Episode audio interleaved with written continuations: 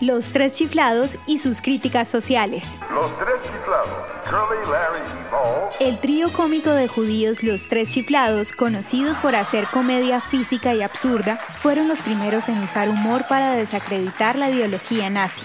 En You Nazty Spy, parodiaron a Hitler y a los nazis, presentándolos como personajes ridículos. También en la película I'll Never Heil Again, en 1941, presentaron a Hitler como un villano incompetente. En sus historias abordaron temas como la persecución a los judíos, los campos de concentración, la quema de libros, el ánimo expansionista alemán y la farsa nazi en los acuerdos de no agresión. Lo hicieron a pesar de la censura predominante en Hollywood y pasando por alto a la obligación de dar continuidad a la neutralidad impuesta por Washington.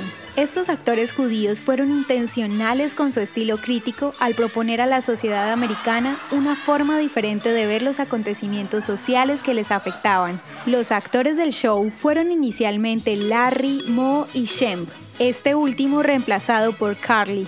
Desde el inicio del rodaje de sus películas en 1930, sus descabelladas historias inspiraron a los miles de obreros que para la época eran despedidos de sus trabajos en plena era de la Gran Depresión.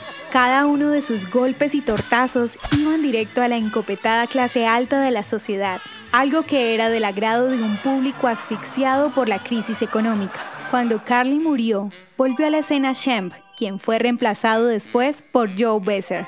Tres personajes que en su larga historia fueron representados por 6 actores y que serán siempre recordados por su humor, pero también por la valentía de su mensaje en defensa del pueblo judío.